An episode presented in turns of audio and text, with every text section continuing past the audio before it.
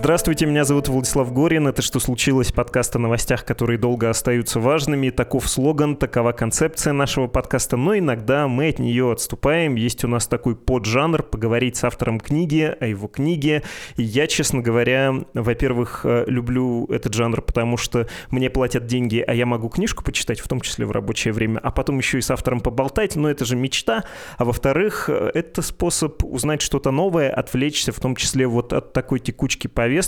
Ну и, конечно же, соблазниться, повод соблазниться и прочитать книгу, о которой мы будем говорить. О чем сегодня речь, о каком труде?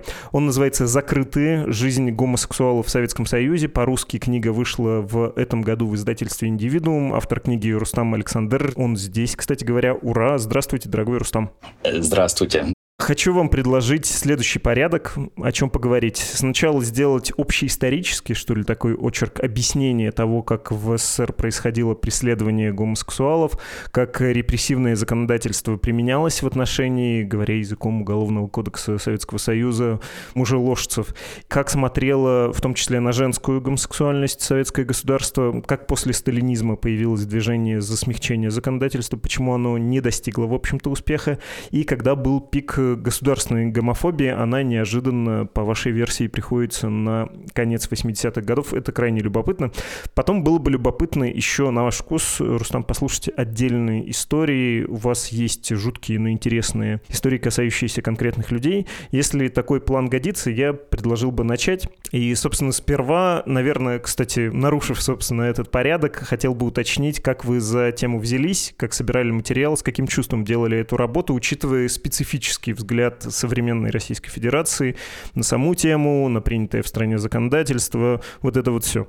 На самом деле интерес у меня появился к этой теме уже достаточно давно, где-то 10 лет назад, и он появился неожиданно, так же, как неожиданно появился первый закон о гей-пропаганде в 2013 году. И каким-то образом, когда вот этот закон он был принят, я все-таки начал думать на эту тему критически, несмотря на то, что в свое время, тогда еще, когда я жил в России, мне казалось, что у геев, в принципе, проблем не особо много в России, да, существует притеснение со стороны каких-то отдельных людей, да, вот не было какой-то большой проблемы для меня в этом плане. Но когда закон был принят, впервые в жизни я начал спрашивать себя, почему он был принят, как жили геи до принятия этого закона, как они жили до того, как Советский Союз распался. И тогда я начал искать какие-то книги на эту тему, и, к своему удивлению, я ничего не нашел. И вот тогда впервые в жизни у меня появилась идея о том, что хорошо было бы написать книгу на данную тему. И затем совершенно случайно я познакомился, так как я говорю на английском и говорил на английском в то время, учился в МГИМО еще к тому же, я совершенно случайно познакомился с э, двумя парнями из Австралии, и вот мы с ними как-то разговорились, и они мне сказали, почему бы тебе не поехать в Австралию, не написать книгу на эту тему, или диссертацию, по крайней мере. И вот я подумал, почему бы нет. Собрал документы, написал research proposal и улетел, и вот там я и написал эту диссертацию, которая потом превратилась в первую книгу. И после того, как я написал первую академическую книгу, мне захотелось написать что-то более понимаемое, что-то более популярное. Вот и написал книгу во время ковида, которая называется Red Closet, которую мы никак не могли перевести на русский язык. И вот перевели ее с таким названием, которое сейчас у нее есть. Вот и все. Вот и вся история. Хорошо, если говорить не про историю вашей книги, а, собственно, про историю гомосексуалов в Советском Союзе, нужно, наверное, начать с первой главы вашего произведения. Я вот могу открыть. Она называется «Глава первая», в которой Сталин решает объявить мужскую гомосексуальность преступлением. Почему гомосексуалы стали восприниматься как угроза? Почему эта норма криминализующая появилась? И я рискну длинно задать вопрос. Я читал не у вас про историю, в том числе петербургского, в первую очередь петербургского, петроградского, ленинградского сообщества, про систему клубов, иерархии. Мало было быть э, гомосексуалом тогда, чтобы вступить в одно из этих комьюнити. Они были еще и сословными, ну или классовыми по социальному признаку, очень расслаивались, разделялись. И в какой-то момент, еще до законодательной криминализации, их начали преследовать власти. То есть законодательство, оно следовало за практикой, за отношением властей фактически имеющимся. Там уже до криминализации говорили говорилось про угрозу армии и флоту, что вот моряков и солдат они растлевают, про шпионаж, про заговоры, про что угодно. Почему эта норма вообще появилась? Почему было такое отношение после примерно ну, 15 лет равнодушного отношения властей? Ну, то есть после революции отменились все имперские законы, включая вот эти о преследовании за, в кавычках говорим, да, мужеложество. Как советская власть пришла к тому, что нужно все-таки людей за это преследовать? Вопрос этот очень интересный. На самом деле исследователи, которые занимаются этой темой, они до сих пор правду не установили. То есть есть какие-то отдельные догадки и какой-то конкретной теории, да, которая никем бы не была оспорена, ее не появилось до сих пор. Я знаю, про какую статью вы говорите. Я помню, статья, она, в принципе, так и называлась, да, там что-то «Притоны гомосексуалистов», автор говорил, и в 1933 году. В общем, да, в царской России гомосексуальность как явление, оно преследовалось по закону, естественно, но оно не преследовалось с какой-то огромной силой.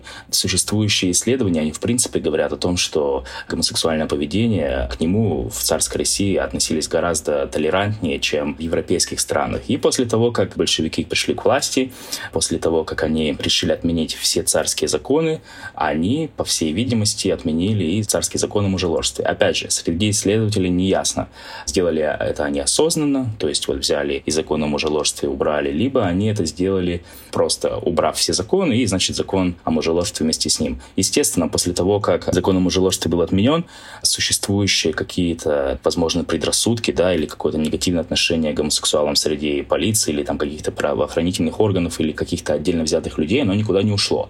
Да, среди докторов, медицинских э, работников э, действительно в 1920-х годах преобладал взгляд на то, что гомосексуалы — это вполне нормальные люди, которые могут быть полезны для общества, которые могут быть продуктивны, и вместо того, чтобы их лечить, им нужно помогать адаптироваться, значит, в советском обществе. И действительно, где-то уже к концу 20-х годов, в начале, наверное, уже 30-х, в Большой советской энциклопедии появилась огромная статья на тему гомосексуальности, говорящая, что, значит, в Советском Союзе для гомосексуалов жизнь — это сплошное раздолье, их, значит, защищают, их понимают, их принимают, в отличие от э, западного общества.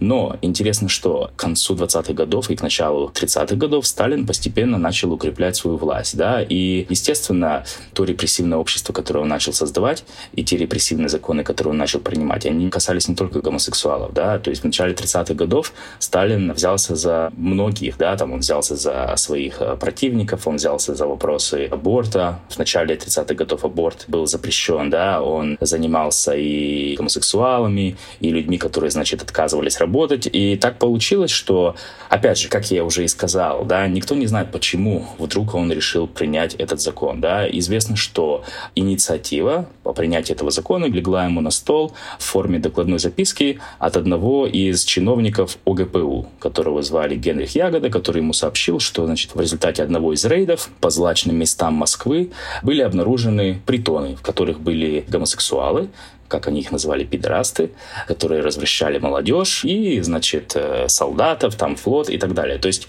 у Сталина, в принципе, была паранойя о том, что какие-то, значит, иностранные силы немецкого происхождения могли попасть в Советский Союз, да, и каким-то образом проводить какую-то подрывную деятельность. И вот эти все страхи его, они каким-то образом э, сформировались вот в этот закон. То есть э, одна из теорий — это то, что, значит, сталинская паранойя, которая у него была по поводу иностранного вторжения, вот она как раз и помогла этой идее стать законом. Вы говорите про логику этого режима, которому противны всякие, на самом деле, параллельные иерархии. Он настолько монополистичен, что он э, стремится зачистить абсолютно все. То есть примерно в это же время начинаются кампании совершенно разного рода с устранением вот этой несанкционированной неунифицированности. То есть это относилось и к национальным комьюнити, к криминальной иерархии, к научной, творческой, какой угодно.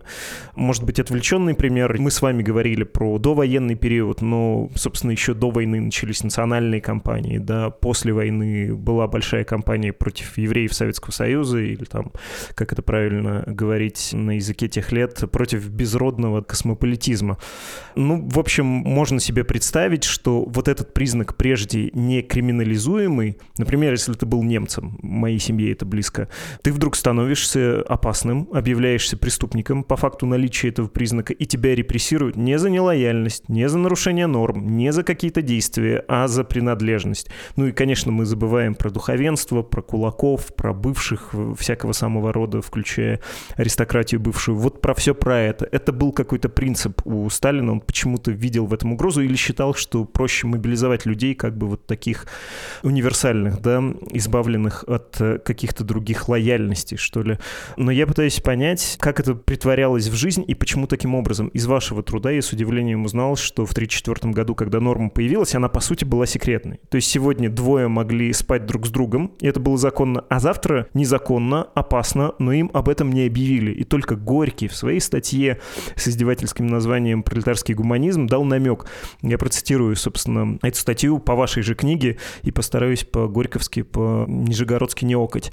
Не десятки, а сотни фактов говорят о разрушительном, разлагающем влиянии фашизма на молодежь Европы. Перечислять факты противно. Укажу, однако, что в стране, где мужественно и успешно хозяйствует пролетариат, гомосексуализм, развращающий молодежь, признан социально преступным и наказуемым, а в культурной, в кавычках, стране великих философов, ученых, музыкантов он действует свободно и безнаказанно. Страна, где и безнаказанно, это Германия. Вы понимаете, почему вот такими методами, секретно, не объявляя этого правила, это было введено? На самом деле я сделаю небольшую оговорку. Да, действительно, значит, основная информация по поводу этого закона содержалась в этой статье, но в одной из газет «Правда» или «Известия» все-таки было, по-моему, две строчки на тему того, что закон о мужеложестве был принят. Но они были настолько незаметны и настолько где-то там на последней странице, что это, возможно, это нельзя считать каким-то серьезным объявлением, да.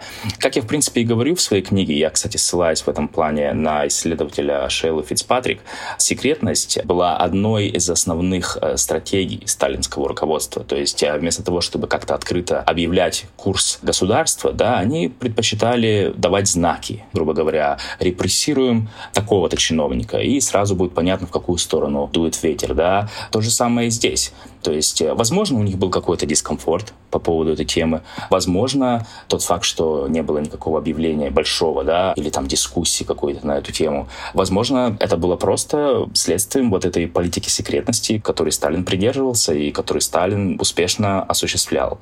Опять же, да, нету какого-то конкретного ответа на этот вопрос, но вот э, лично я считаю, что, возможно, у них был какой-то дискомфорт. Вообще, в принципе, у людей, которые с этой темой работали, говорить о ней в публичном пространстве. Ну и сама предрасположенность Сталина к секретности могла здесь тоже сыграть свою роль. Интересно, что как закон был принят в атмосфере секретности, так закон был и отменен в 93 году, да, без каких-то там огромных объявлений. Опять же, это говорит о том, что, скорее всего, на каком-то персональном уровне у людей был дискомфорт при обсуждении этой темы. А можно ли говорить о том, что преследование мужчин, занимавшихся сексом с мужчинами, находило какую-то народную поддержку? Как это координировалось, корреспондировалось с общественными настроениями?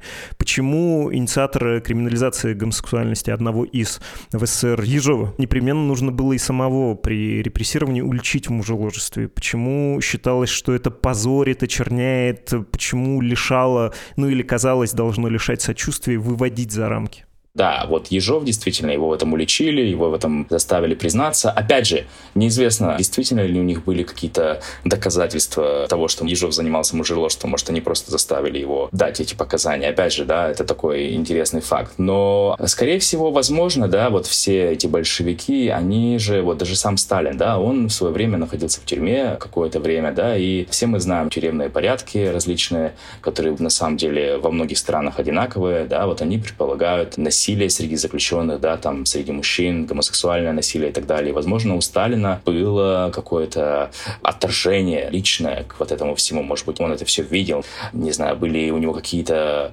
тревоги или там у него какие-то проблемы по этому поводу. То есть, вполне возможно, это было что-то личное, так же, как и у его товарищей.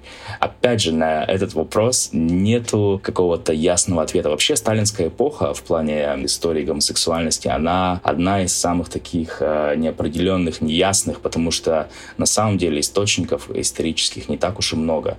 И несмотря на то, что 80 лет прошло, да, где-то 90, все равно источники очень сложно на эту тему достать, и многие из них, они все равно остаются засекречены, и многие из них до сих пор не учтены, не занесены в картотеки, а сейчас, э, и уж тем более, будет сложно найти что-то подобное из-за вот всех этих законов на слуху, да, у архивных работников будет меньше желания делиться этими файлами с э, исследователями. Вот, поэтому какого-то конкретного ответа вам на этот вопрос я сказать не могу. Что насчет э, общественной поддержки или не поддержки? Ну, то есть, э, в моем понимании, зачем это нужно? Ну, то есть, мало репрессировать кого-нибудь из ведомства Чечерина внешнеполитического, да, которому даром, что его однофамильца Юлия Чечерина обращается как к своему предку, ну, не было у него семьи, и известно про то, что он был гомосексуалом. Это смотрится несколько комично. В его ведомстве тоже были люди, которые предпочитали секс э, с мужчинами и были репрессированы за это.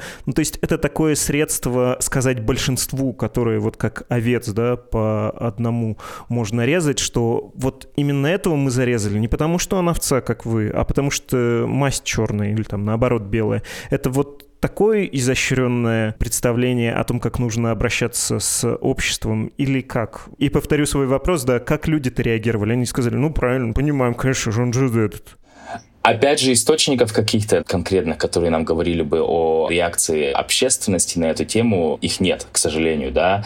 Да и, в принципе, ожидать вот от э, того общества, которое Сталин создал, да, атомизированное общество, общество полное какого-то взаимного подозрения, любви к лидеру, к Сталину, к диктатору, очень сложно ожидать вообще, в принципе, какого-то критического мышления, да. Опять же, повторюсь, скорее всего, у Сталина была какая-то своя проблема, связанная с этой темой. Даже вот его сам комментарий по поводу предложения ягоды, да, то есть он не просто там сказать, да, нужно наказать, да, нужно наказать мерзавцев, да, или что он там сказал, да. То есть ответ достаточно эмоциональный. И тот факт, что ему писал Гарри Уайт, шотландский коммунист, да, несмотря на то, что Гарри написал ему достаточно интеллектуальное письмо, Сталин назвал его идиотом и дегенератом. То есть это что-то, что действительно каким-то образом Сталину доставляло дискомфорт, и его раздражало. То есть вполне возможно, что его личная гомофобия, его личная неприязнь, его личное непонимание, что такое гомосексуальность, да,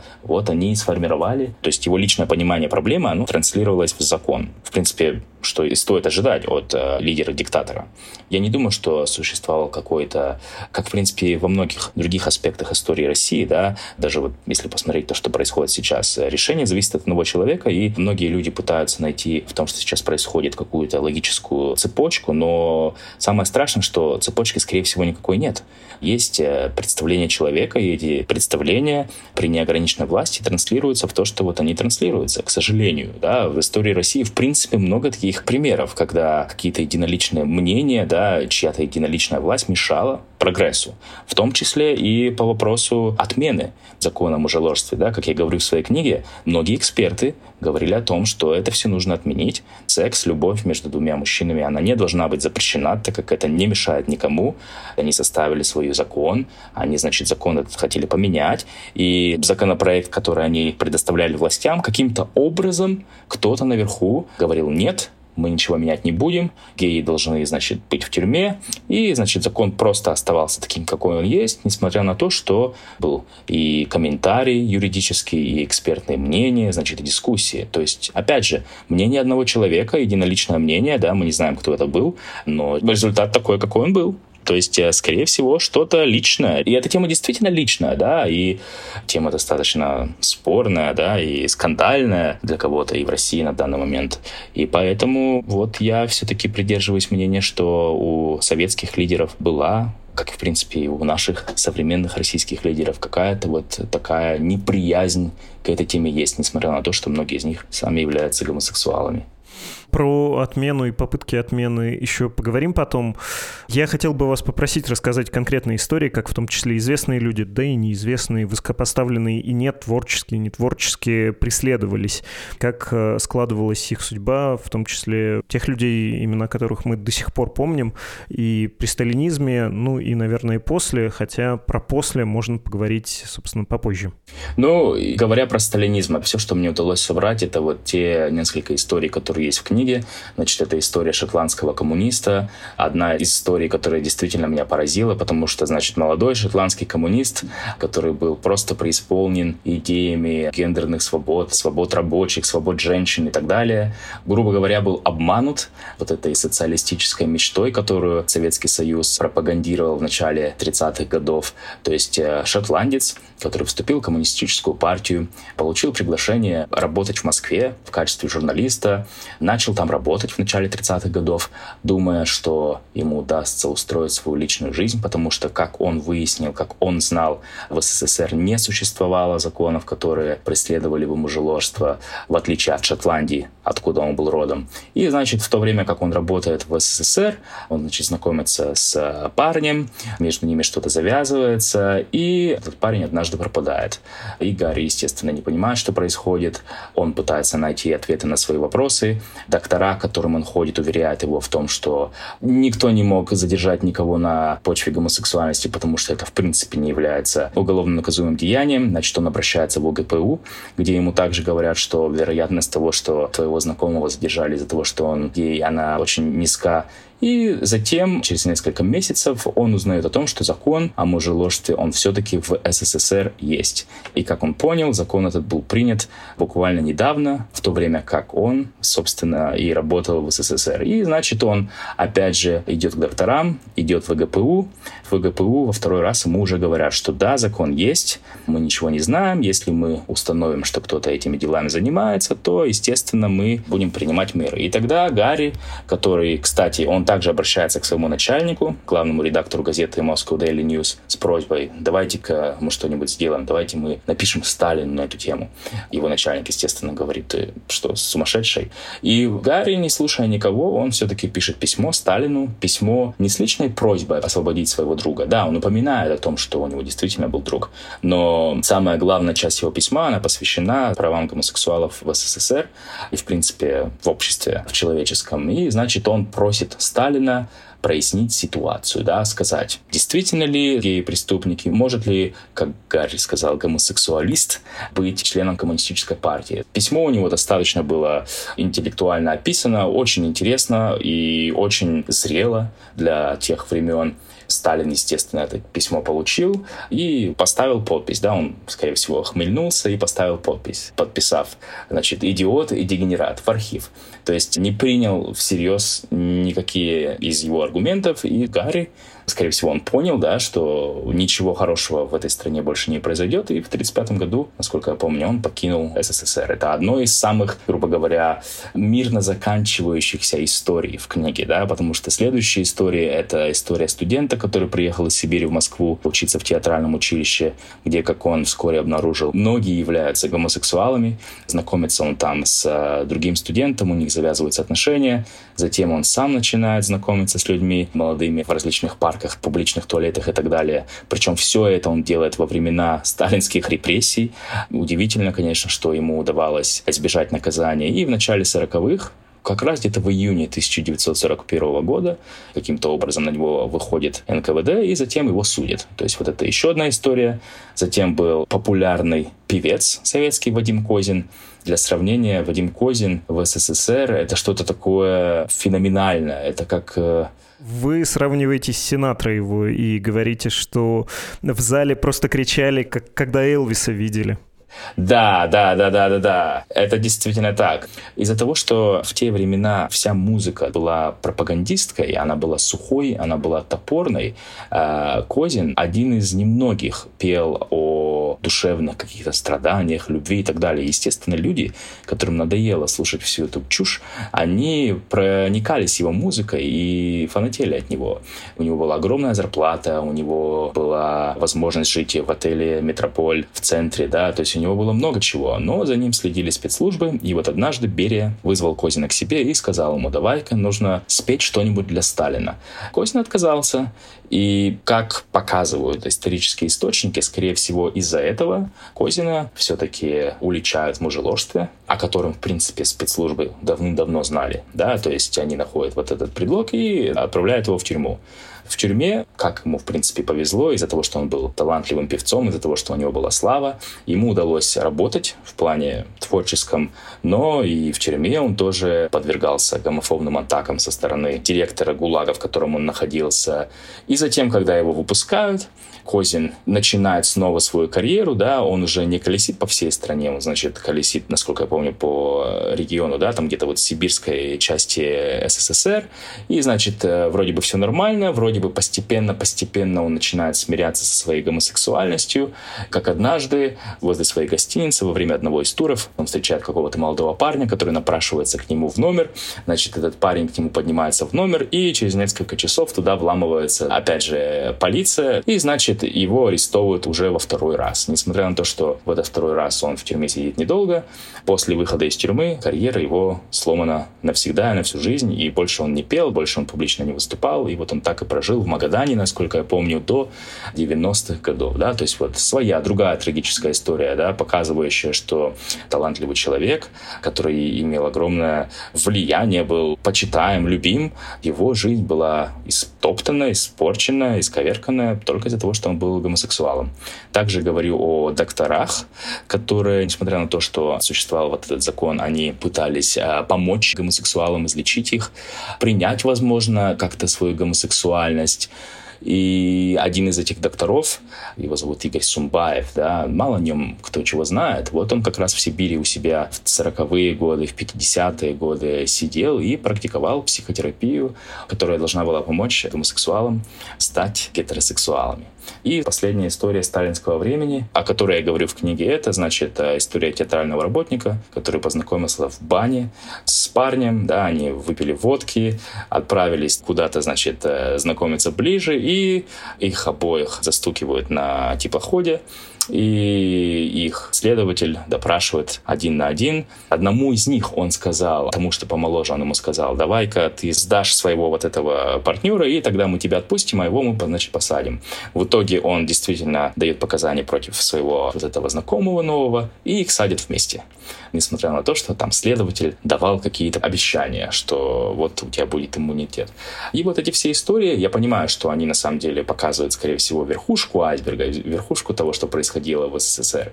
Но самые основные аспекты эпохи для какого-то общего ее понимания, я думаю, они все-таки показывают, да, что в большинстве своем жизнь гомосексуалов тогда, в сталинскую эпоху, она была трагична, как, в принципе, была и жизнь трагична гетеросексуальных людей, и мало чего в этом было замечательного.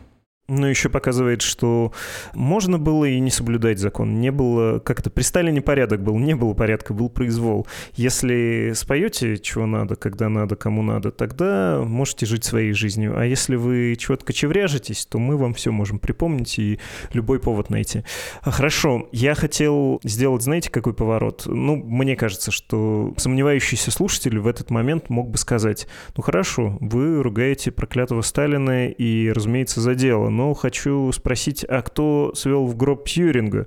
В хваленной демократической Англии в те же 50-е годы, вот-вот Лолита выйдет, реактивные самолеты летают, атомный век начался, знаменитого ученого, внесшего вклад в победу над нацизмом, дешифровщика Энигмы, взяли и буквально довели до могилы, осудили за гомосексуальность, предложили выбор тюрьма или прием таблеток, то, что называется химическая кастрация, и, в общем, там дальше сомнительно, но можно говорить, что он, если и не покончил с собой, то этот приговор, э, собственно, его надломил. Как это любят часто сравнивать в спектре от Ивана Грозного до Сталина или хоть до наших дней, время было такое. Не могли бы вы вписать преследование гомосексуалов в СССР, в мировой контекст того времени, в общеевропейский в частности? Да, никто и не говорит, что на самом деле в других странах не было да, гомофобии и проблем. Действительно, проблемы были и там.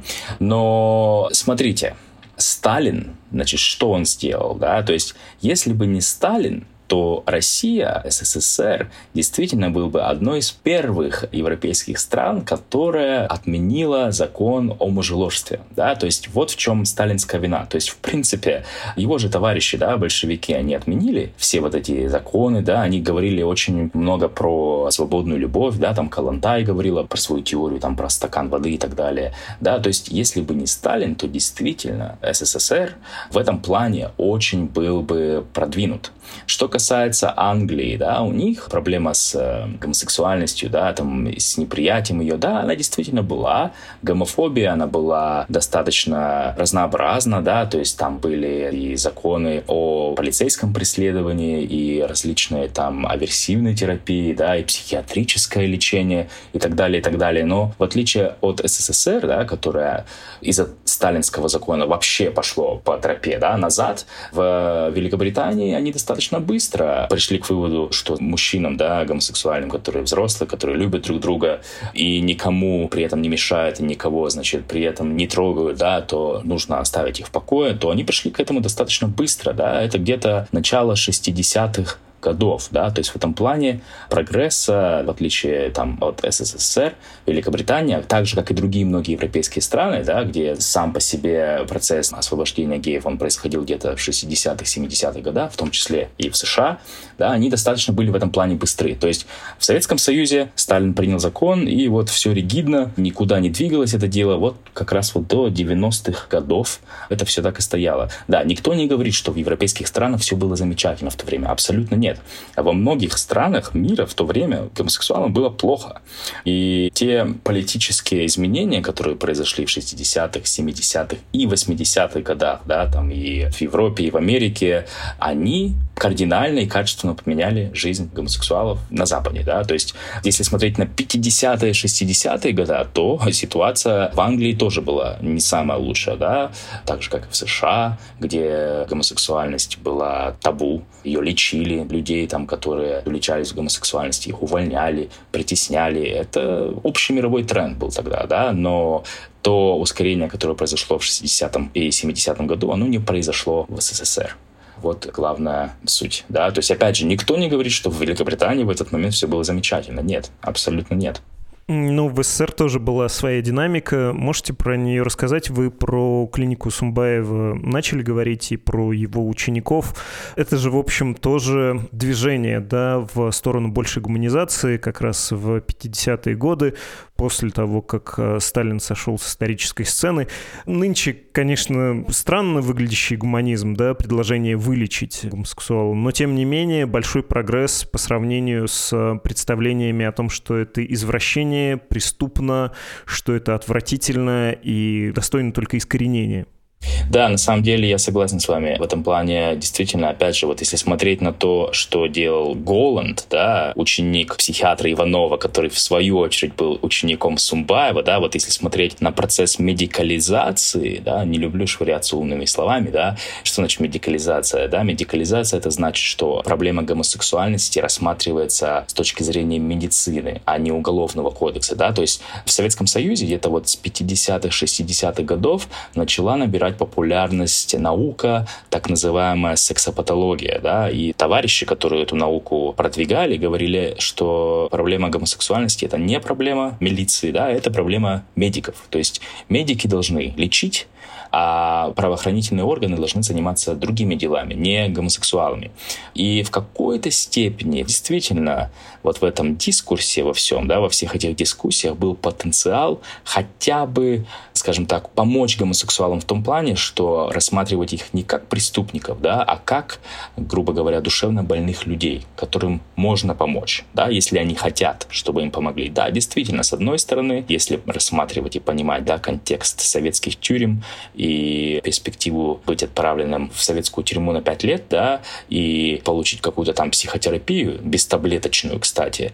Действительно, скорее всего, гомосексуал советский, если бы у него был такой выбор, то он, естественно, скорее всего, выбрал бы бестаблеточную психотерапию, да. С другой стороны, опять же, мы же не знаем, какие были ситуации у людей. Были случаи, когда лечили таблетками, были случаи, когда лечили психотерапией без таблеток, просто говорением. То есть, опять же, это такой вопрос, на который ответ найти очень сложно, да. Я, с одной стороны, действительно понимаю, что тот же самый Голланд, да, когда вот он принимал своих пациентов, он скрывал их имена, он, скорее всего, возможно, как-то их успокаивал, что вот они там достигнут прогресса, они станут полноценными членами советского общества, да, но с другой стороны, он ломал их психику, он говорил им, что они неполноценные, да, что им нужно становиться нормальными людьми, да, то есть в этом плане это огромный вред, да, самооценки человека как минимум. Можно только представить, через что они проходили, да, там, может, депрессия, там, суицидальные мысли и так далее. То есть, опять же, мы об этом обо всем не знаем. То есть, действительно, с одной стороны, может показаться, что в тюрьму не посадили, хорошо да, но с другой стороны, все вот эти медицинские интервенции, это тоже на самом деле малоприятная штука, да, и вот в 60-х, 70-х годах, когда наконец-то начались вот эти дискуссии медицинские о роли гомосексуальности в обществе, ученые, юристы, они начали также двигать эту тему, говоря о том, зачем нам преследовать людей, которые, значит, больны, да, давайте-ка это все дело отменим, и их будут просто, значит, лечить доктора. Но, опять же, как я говорю в своей книге, никто их аргументы не слушал, несмотря на то, что, в принципе, было какое-то отдельное зерно в их аргументах, аргументы эти услышаны не были. И несмотря на то, что вот эта дискуссия медицинская, она набирала оборота. Хотя, опять же, вот эти дискуссии с точки зрения медицины в СССР, они не были такими влиятельными и серьезными, как, например, на Западе. В этом плане тоже большое различие того, что происходило в СССР и того, что происходило на Западе. Про попытки юридического ослабления, про декриминализацию тоже нужно будет поговорить и прийти к пику государственной гомофобии в Советском Союзе. Но хочется еще поговорить про отношение к женщинам. Их ведь тоже лечили от лесбиянства, и вообще вот этот советский подход оказался страшно живучим. Вот недавно давал интервью телеканалу RT советский человек, белорусский авторитарный лидер Александр Лукашенко, и сказал, я могу процитировать, процитировать. Ладно, женщинам лесбиянство я прощаю, но голубизну мужикам никогда в жизни. Почему нет? Да потому что женщина-лесбиянка, потому что мы мужики дрянные. Ну, видимо, в квадратных скобках надо дописать, что а мужики-то сами виноваты, да, они вдвойне с гнильцой, раз э, некого винить, собственно, в том, что они такие. В общем, это квинтэссенция того, что у вас можно прочитать про ранний, да и про поздний СССР по отношению к женщинам. Вы, кажется, вообще в предисловии пишете пишете, что про женщин-гомосексуалов можно отдельную книгу написать, и очень мало источников, поскольку они меньше преследовались, они были как бы вне фокуса, на это смотрели меньше, тем не менее вы описываете, как их лечили. Можете рассказать про женщин? Действительно, за всю советскую и российскую историю не существовало никаких э, законов, которые преследовали бы лесбийскую любовь, как ее называли. Почему? Потому что в XIX веке, в начале XX века, как таковой лесбийской уличной субкультуры ее не существовало.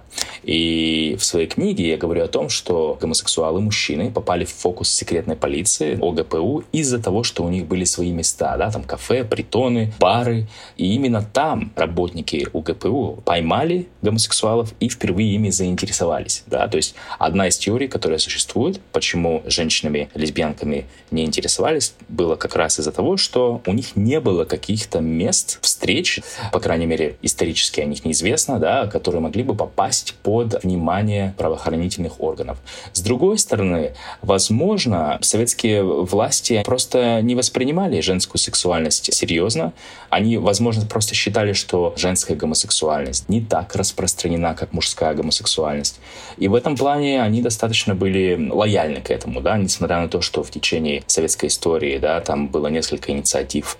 Давайте лесбиянство мы запретим, давайте введем уголовное наказание. Все эти инициативы постоянно отклонялись, и одним из главных аргументов было утверждение, что такое явление не распространено в СССР, оно не распространено так, как распространена мужская любовь, да, и поэтому не нужно никаких законов вводить, да, то есть вот такая простая логика сама по себе. Опять же, да, вот в моей книге я говорю о том, что было несколько попыток криминализовать гомосексуальное поведение и гомосексуальную любовь между женщинами, но никто никогда не принимал никаких законов по этому поводу. Вы уже говорили, что Сталин повернул вспять да, исторический процесс.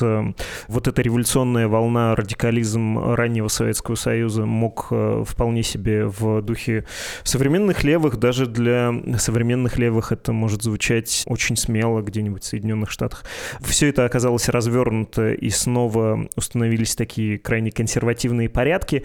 А в позднем СССР каким было отношение? Почему, несмотря на попытки юристов декриминализовать эти статьи, их, в общем, две, да, на самом деле, нормы. Одно добровольное, другое с применением насилия, мужеложества.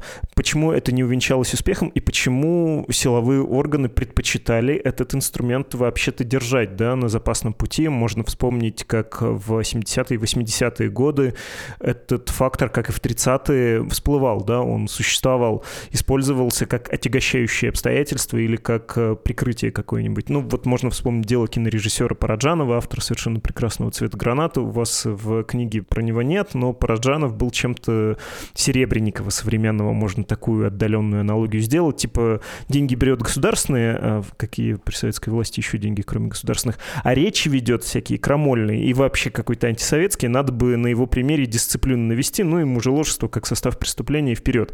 Кстати, кстати, тоже была широкая международная поддержка. Почему в позднем СССР предпочитали не отменять, а держать как один из инструментов подавления общества эту норму? Да, вот по поводу Параджанова я хотел включить его дело в книгу, но мне не удалось найти полное уголовное дело. Вернее, я знал, где оно находится, но украинские суды, они не отдали мне это дело, потому что у них также существуют законы на тему личной тайны и что-то в этом роде.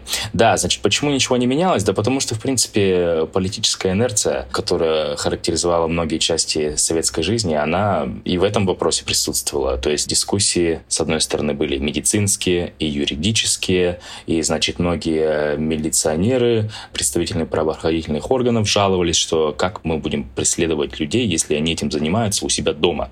Что это за идиотизм? А с другой стороны, власти, чиновники какие-то понимали, что это очень интересный и хороший инструмент для контроля творческой интеллигенции. И Параджанов, и, значит, были другие известные люди. У меня есть неподтвержденная информация, не буду называть фамилию этого известного э, режиссера, который в 70-х годах он попался на мужеложстве, и его, грубо говоря, отмазали.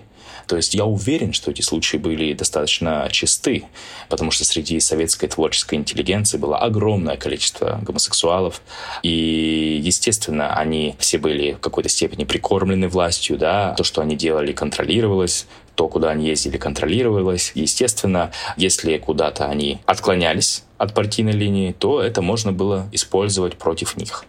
В этом плане я совершенно уверен, что дело действительно было так, да, то есть, возможно, вопрос о криминализации как-то вставал, и одним из аргументов сохранения наказания за гомосексуальность был тот аргумент, что мы их будем держать на поводке да, и поэтому лучше ничего не отменять, да, помимо какой-то своей личной неприязни к этому всему. И также стоит не забывать, что в конце 80-х годов в СССР начал проникать СПИД, ВИЧ-инфекция, да, на тот момент, и все это совпало с перестройкой, с гласностью, с дискуссиями, да, и люди были напуганы, опять же, там была дезинформация, и люди были действительно напуганы, да, постоянно говорили, что во всем виноваты гомосексуалы, проститутки, такие наркоманы. Потом выяснилось, что во всем виновато советское правительство, которое не могло обеспечить общество чистыми шприцами да, и каким-то чистым медицинским оборудованием. То есть все вот этот хаос политический, экономический и моральный, экзистенциальный для всего советского общества, это все никак не могло помочь возникновению гей-движения в СССР или какому-то позитивному восприятию проблемы гомосексуальности в СССР абсолютно никак, да, то есть это была бы одна из последних проблем, которую советское общество было готово рассмотреть серьезно, учитывая все исторические обстоятельства. У вас, собственно, конец 80-х называется пиком государственной гомофобии в Советском Союзе. Я человек, который в 80-е родился и слабо все это помнит, но и у меня в голове сидят какие-нибудь там анекдоты про каковы первые симптомы СПИДа. Боль в заднице и горячее дыхание в затылок. Если дядя с дядей нежен, СПИД, ребята, неизбежен. И вот это все. Не сказать, что в мире это не было распространено, но в Советском Союзе еще при некоторой беспомощности да, медицины медицины, государства при большом страхе. Это сейчас мы понимаем, что есть терапия, и, по сути, ВИЧ является излечимым. Ты можешь жить с этим, принимая таблетки продолжительное время. В общем-то, время твоей жизни сравнивается с количеством дней жизни людей неинфицированных. Ты можешь не быть заразным и прочее, прочее. Тогда этого не было, и вы в книге, не могу удержаться от цитаты, приводите тоже фрагмент документа. В учебной брошюре 1988 года под названием «СПИД» говорилось, что советский нулевой пациент стал гомосексуалом из-за того, что в его руки попал американский журнал. Поучительна судьба первого больного СПИДом, выявленного в СССР. Он рос избалованным, изнеженным ребенком. В его руки попал американский журнал, прочитав который он сделал умозаключение, что является гомосексуалистом. В это время он находился за границей, где легко сумел найти себе полового партнера мужского пола. Не ведая, что заразился СПИДом, он вернулся на родину и здесь умело реализовал здания, полученные за рубежом, с помощью мелких подарков, порнографических изданий, привезенных из рубежа, алкоголя и красноречия. Он склонял молодых людей 18-20 лет к сексуальным отношениям. За три года ему удалось найти более 20 партнеров, пять из которых заразились вирусом СПИДа.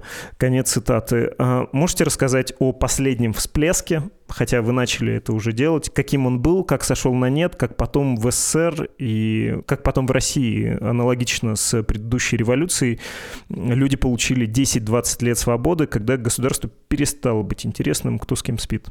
Ну, как я и сказал, на фоне гласности, перестройки, всех трансформаций советского общества в конце 80-х годов, наконец-то люди начали говорить на темы, которые были табу, которые умалчивались. Одной из тем был секс, одной из тем был спид, ВИЧ и гомосексуальность, проституция и наркомания. Те явления, которые советское руководство всегда говорило, в советском обществе не существовали. Оказалось в один момент, что они все существуют. Естественно, публика была советская шокирована всем этим.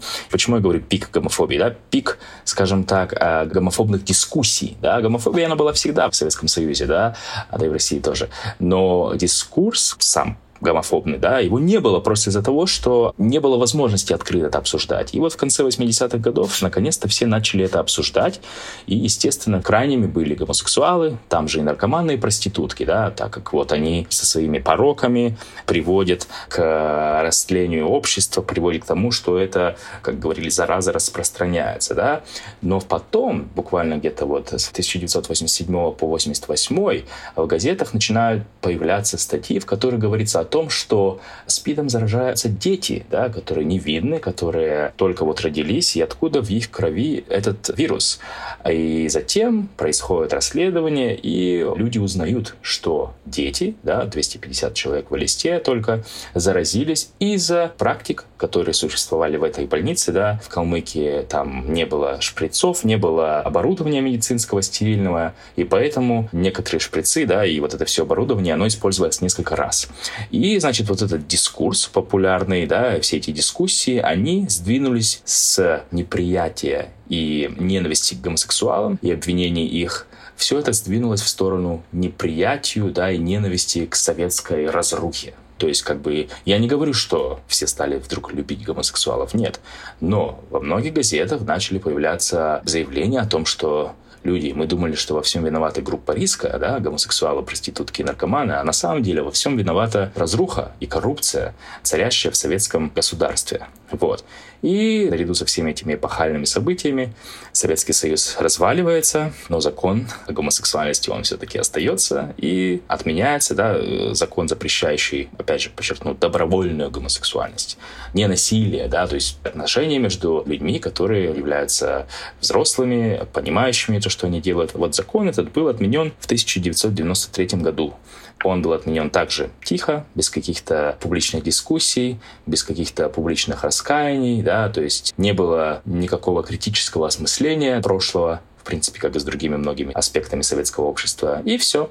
То есть закон отменили, и дальше геи и лесбиянки должны были сами решать и находить путь жизни в российском уже новом обществе. Вот так вот оно все и произошло. И вся вот эта тема преследования гомосексуалов, она остается до сих пор неосмысленной, неотрефлексированной, не критически продуманной так же, как и многие другие аспекты советской истории. И вот весь этот процесс обдумывания, понимания, раскаяния, он необходим для построения демократического общества. Это не просто так, да, там, мне интересно писать про геев, поэтому я пишу на таким. Нет, это также одна из важных составных частей будущего демократического общества в России. И натуралом, не натуралом, неважно, как вы относитесь к геям, вам нужно понять, что если вы дискриминируете людей на основе их сексуальных предпочтений, их цвета кожи, расовой принадлежности, то демократическое общество невозможно, и, следовательно, никому от этого не станет лучше, да, как вот мы вот сейчас видим, что вот э, относились к демократии скептически, вот и получилось, что получилось, да, то есть свободное, нормальное человеческое отношение ко всем, да, понимание, принятие — это важная часть построения демократического общества, и в этом и заключается одна из целей моей книги, да, то есть популярно рассказать то, как было, чтобы хотя бы точка отправления во всей этой проблематике, во всей этой дискуссии, она была. Не завуалированная там академическими какими-то словами и выражениями, да, а понятная людям, которым хотелось бы просто узнать, что было тогда. Да, то есть как бы я готов, в принципе, к тому, что когда-то будет еще одна книга, которая критически будет оспаривать то, что пишу я, мой подход да, потому что то, что я написал, это абсолютно правда. Все мои истории, они основаны на исторических источниках. Возможно, подход популярный кому-то может не понравиться, но, опять же, я писал не для академиков. Я писал для людей, которые не связаны с академическим миром. Вот и все. Спасибо огромное. Рустам Александр, историк, философ из университета Мельбурна, автор книги «Закрытые. Точка жизни гомосексуалов в СССР».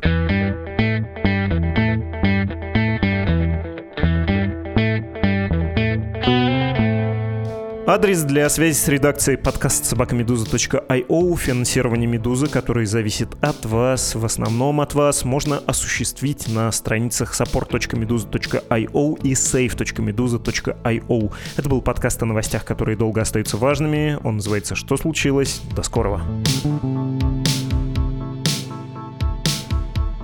thank you